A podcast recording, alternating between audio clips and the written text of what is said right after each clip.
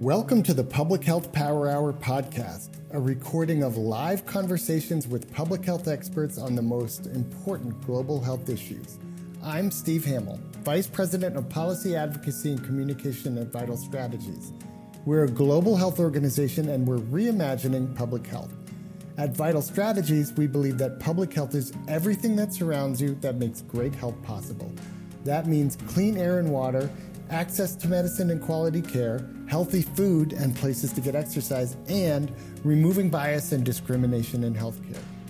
Here on the Public Health Power Hour, we get together to look at how the world around us shapes our health and how we can shape the environment so that everyone, everywhere has the potential for great health. And if you want to join our conversations live, please follow us on Twitter under the handle VitalStrat.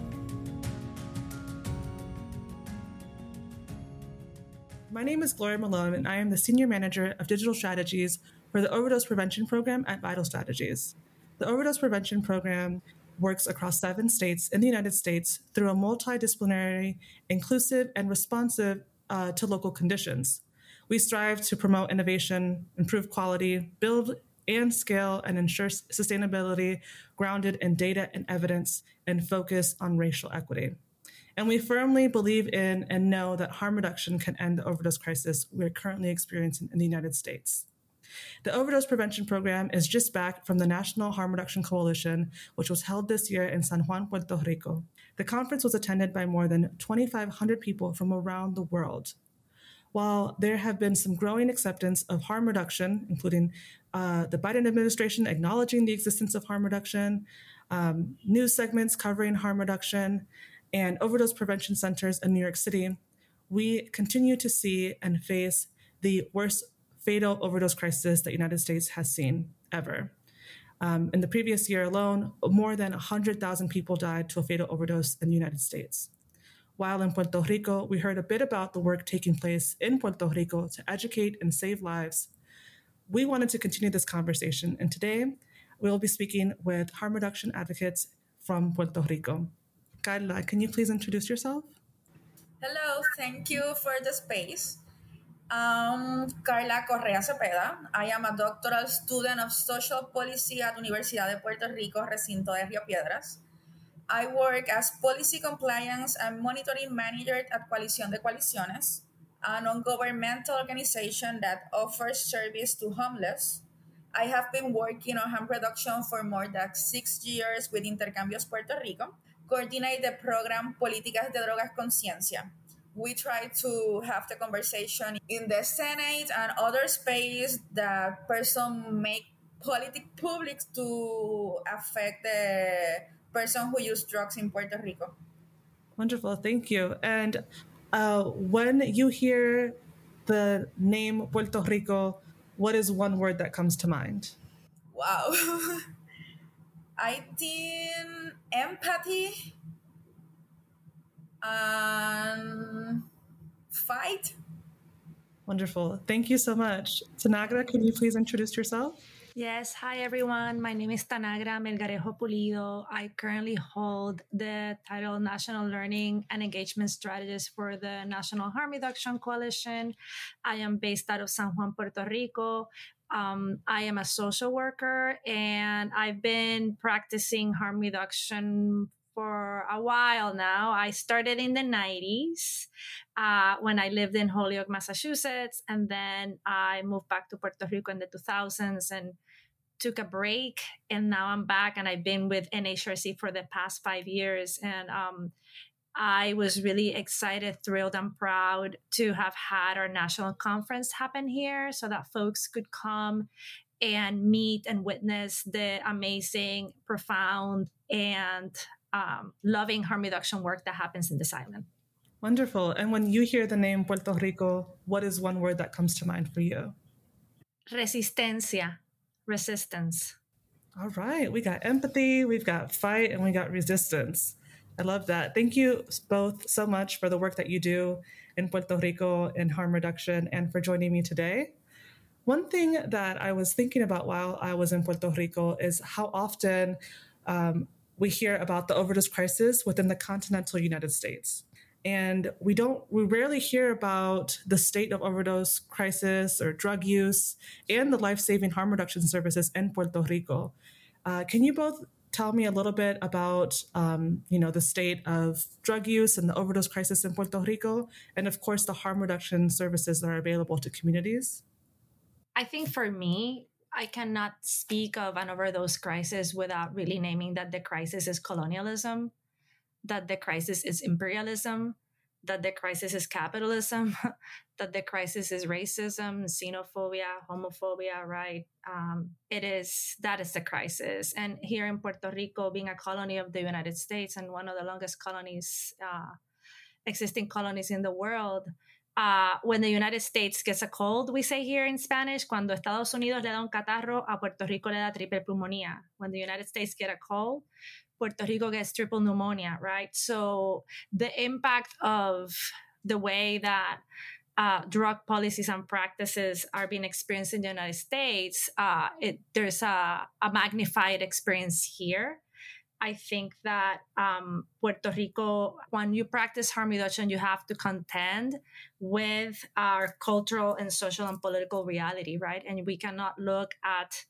uh, harm reduction services um, outside of that lens, particularly when it comes to the criminalization and penalization of people that are not only offering the services, but that are the people who receive the services. I think Puerto Rico has um, here in Puerto Rico, we have a very um, conservative uh, perception uh, around uh, substance use and people who use drugs, and there's a lot of stigma attached to that.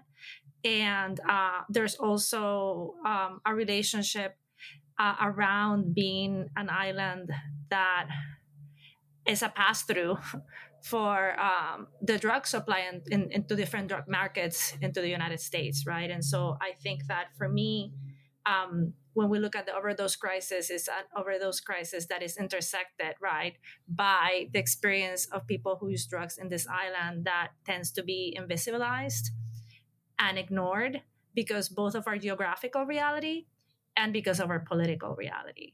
Um, so for me, when I think of that, that's what comes to mind. And then I will just close this by saying that in the midst of all of that, one thing that gives me profound hope is that there are folks like Carla and other colleagues of ours that practice harm reduction that do that from a place of love, of empowerment, of empathy and resistance, and that have continued, you know, to connect and fight for the rights of people who use drugs, right? In sometimes very hostile environments, um, and they do it with with an energy that amazes me. Uh, it's like it's a privilege to to witness that and to be able to support in the way that I can the amazing work that they do. I joined the Word of Tanagra. The colonial situation of Puerto Rico does not allow us to attend to a particular situation. Um, in Puerto Rico, we don't have an opioid crisis like USA. We have a crisis of service in Puerto Rico, uh, archipelago of 135, we only have six, six organizations who make syringe exchange programs. So the geographic of Puerto Rico is so complicated. We have mountain, we have person who don't have access to transportation and can have access to to harm reduction service these issues affect the well-being of this of this person.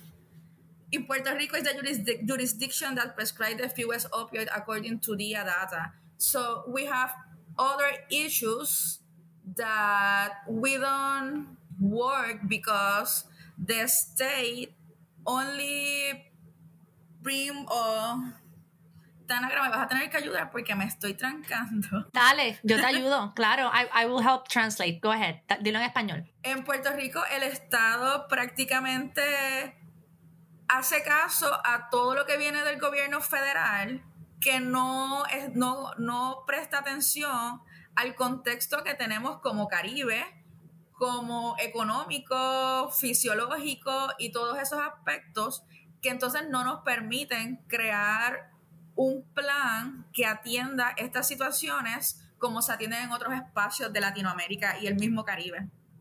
One thing that Carla was saying is that because Puerto Rico is a colony of the United States, a lot of the policies, the practices that come down here come from a US based lens. And so they don't take into account our reality. They don't take into account, you know, the physical, geographical, social, economical reality of people uh, particularly people who are using substances. And so, in that sense, because we're also a colony, sometimes you have your hands tied because it's really, really difficult, almost impossible to uh, push back or not to adopt those uh, policies and practices that are being imposed on us.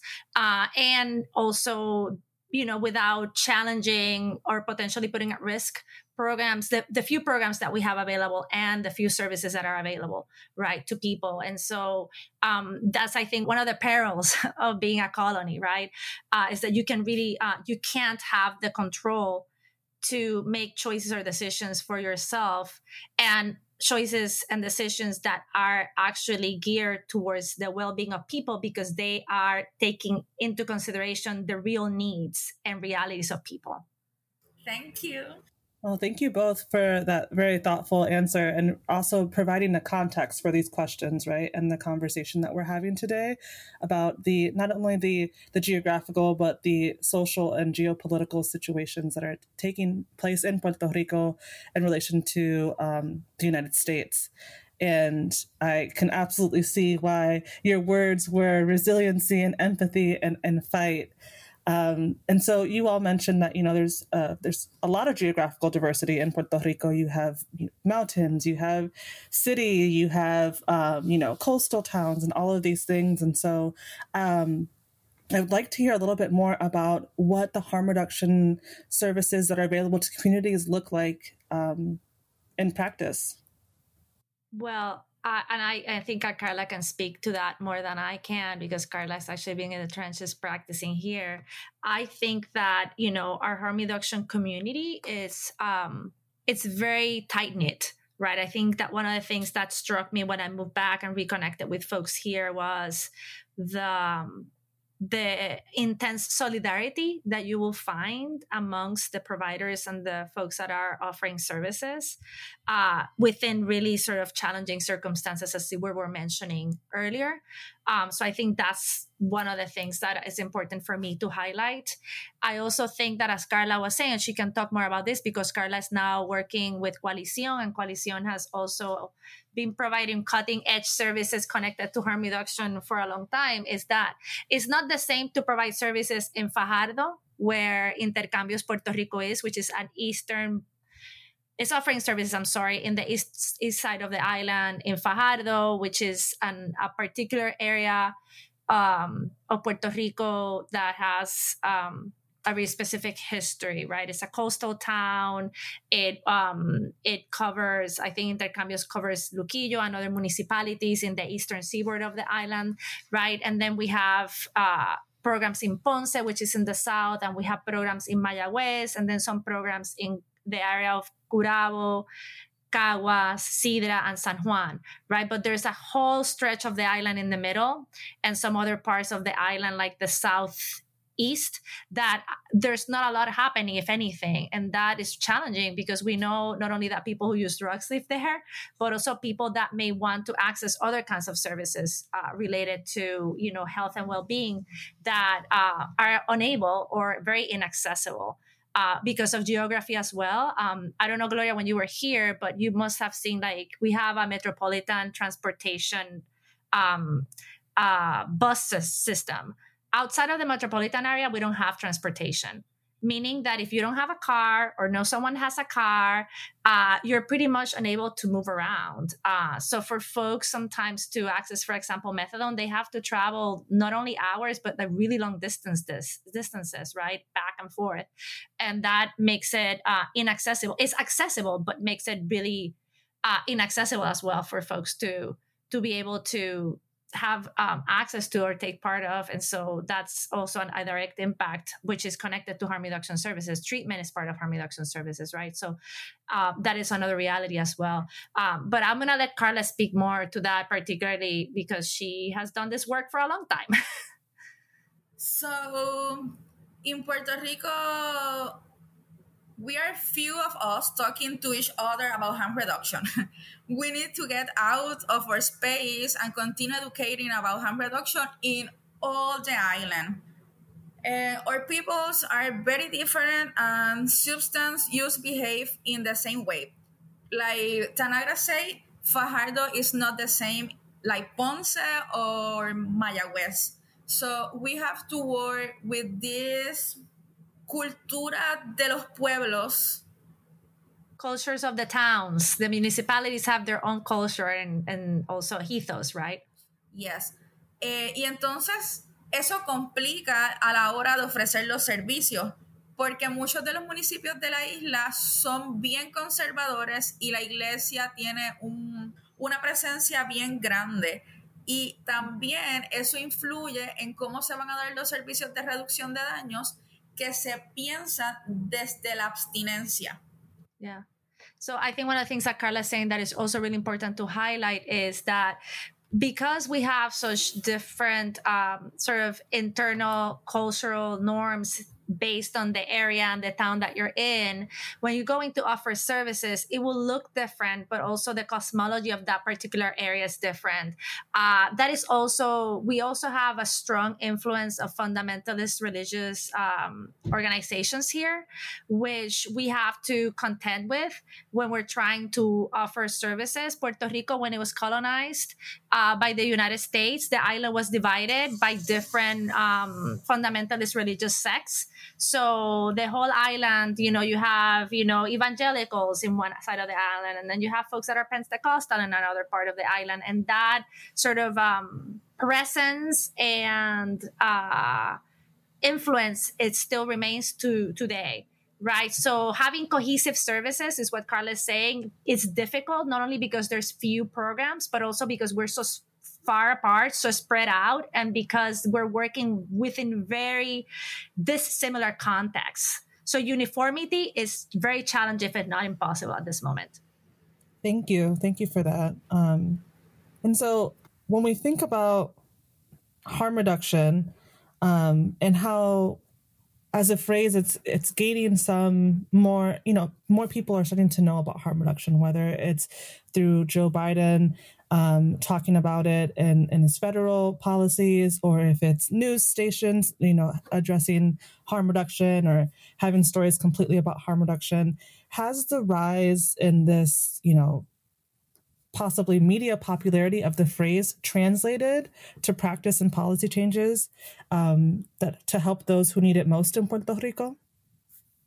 Carla, you want to answer, uh, you can, if you want, you can respond y yo puedo traducir. Okay. I can translate. Yo realmente es, es muy emocionante escuchar al gobierno de Biden hablando de reducción de daños por primera vez. Es, un, es el primer gobierno que habla de reducción de daño como una estrategia para atender la crisis de opioides, pensando que esta crisis de opioides está afectando a gente blanca, de clase alta y por eso entonces estamos moviendo los fondos para atender eso. Pues si, si, si fueran negros, latinos, hispanos, hispanas, esto no estaría pasando, que es importante tener ese contexto. Okay, déjame decir eso. Let me say that. so one of the things that Carla is saying is that although it's really exciting to have a press like the for, for the first time in the history of this work to have a sitting president name and recognize what we already have known that harm reduction is a practice, a methodology that works, uh, that has worked for a really really long time.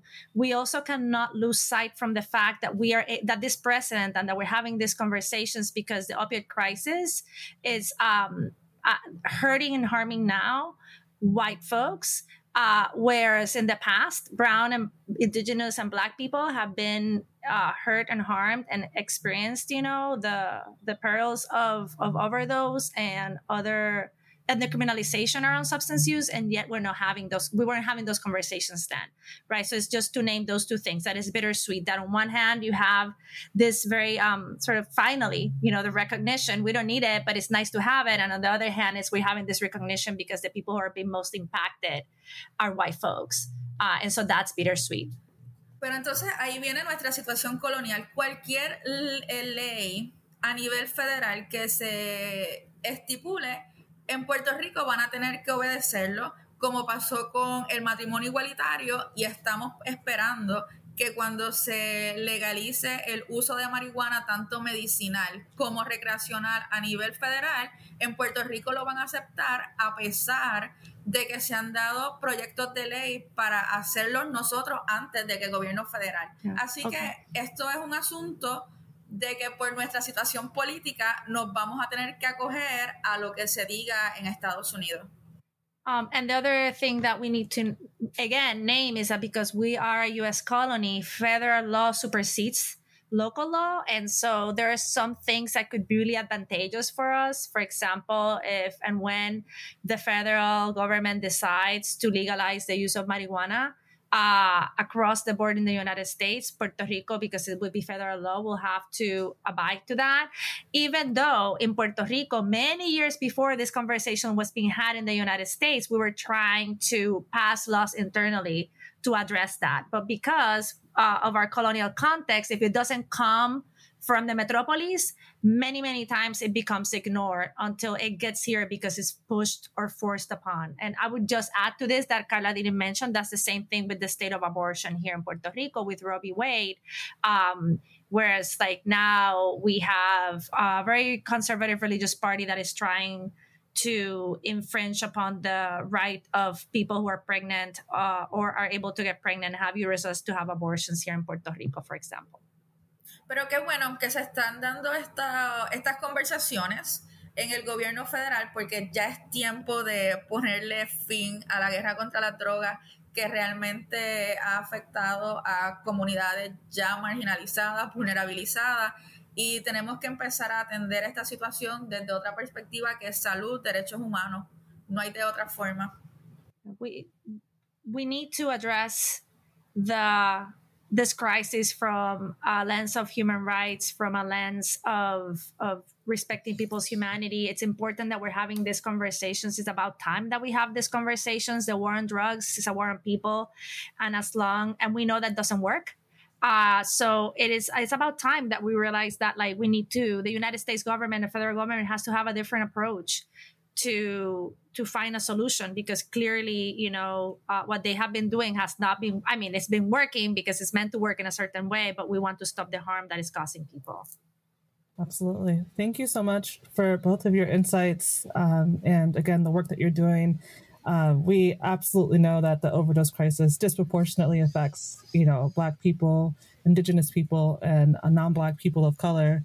And so the rise in the conversations around harm reduction are important. And you know those conversations also need to as extend to the availability of equitable resources and changes in policies so that we can um, find our way out of this overdose crisis through a human rights and health lens that is equitable and you know really responds to the needs of people and and not only just people who use drugs, right, but all communities, um, as as you all stated, and in Puerto Rico, a lot of the harm reduction organizations, particularly GuideLAS, is around uh, housing and providing you know basic services to people and making sure that basic needs are met so that people can live healthy healthier lives and, and lives that are are are safer. I i wanted before we close out is there anything else that you all would like to share with us I think that um, you know, particularly after this conference, that people we had, like as you mentioned, when we opened, we had folks from the continental U.S. and different parts of the world come to Puerto Rico. You know, we've been doing this work for 30 years, um, and we will continue to do this work after. Uh, but and I also think that for me, this was an opportunity for folks to get out of their comfort zone to really look at the history of the United States and um, remember that there are still colonies like Puerto Rico and other territories um, that have been impacted um, and harmed by US policies. And that when you hear or see folks in Puerto Rico that are pushing or fighting for social, political, or economic change, to join us in solidarity, right? Like, I think that that's a really important piece. Um, just as we have done in the past, uh, to support folks back in stateside. And so I think that that would be just my encouragement, right? Uh, for folks to continue to stay in communication, stay um, abreast and aware of things that are happening here. Uh, to continue to support the work that local harm reduction programs are doing because we are we're part of your community we may not be in the same land but we're certainly part of your community as well yo creo que también es importante eh, traer que nos permitan como archipiélago presentar nuestros datos, que los hemos estado recopilando y que son válidos para justificar o demostrar cuáles son las situaciones que estamos pasando en el país, para entonces nos den los fondos o nos permitan crear los programas que realmente están atendiendo nuestras necesidades y no que nos envíen como una hay una solución mágica que funciona en Estados Unidos y que piensan que va a funcionar acá. Yo creo que es importante que nos permitan esa autonomía como país para lograr atender nuestras situaciones. I think also Carla saying in terms of of funding sources to recognize that Puerto Rico deserves to be autonomous, deserves to be able to present its own data and uh, and and to take that data into account because our data reflects a different reality. Uh, most of the time, funding sources we're in this crux where we're not part of the United States for some things and we're part of the United States for others. So when it comes to applying for funding through foundations or federal funding, it um, it, it is a it's a catch twenty two which makes it really really challenging for us to be able to get the funding that we need and deserve we, that we deserve right and that is needed to establish and build the programs that will make sense for the people of Puerto Rico that can be criollos that can be programs that are built based upon the needs the reality the insight and the input of the people who are going to be accessing them who are people that live in this island or archipelago of Puerto Rico Thank you both, Tanagra and Carla, for this conversation. Um, you bringing up many, many important important points, and and really that harm reduction is contextual in many ways, and that um, you know people are striving every day to do work that saves lives and keeps people healthier and safe uh, people can connect with you, uh, can check out organizations like Intercambios Puerto Rico, Coalición de Coaliciones, and the National Harm Reduction Coalition to learn more about harm reduction um, in and by Puerto, Puerto Ricans. You can learn more about the Vital Strategies Overdose Prevention Program by visiting vitalstrat.org slash OPP page. Thank you for tuning in to listen and learn. If you enjoyed this episode, please follow us on Twitter at Vital Strat. And if you're listening on a podcast, please feel free to hit that subscribe button so that you are sure to catch all of our episodes. Thanks again for joining us for this episode of the Public Health Power Hour. We hold these live conversations several times a month on Twitter Spaces. Follow us at Vital Strat on Twitter to join the conversation in real time. We'd love to see you there. To learn more about how Vital Strategies is reimagining public health, go to www.vitalstrategies.org. I'm Steve Hamill with Vital Strategies. Join us next time on the Public Health Power Hour.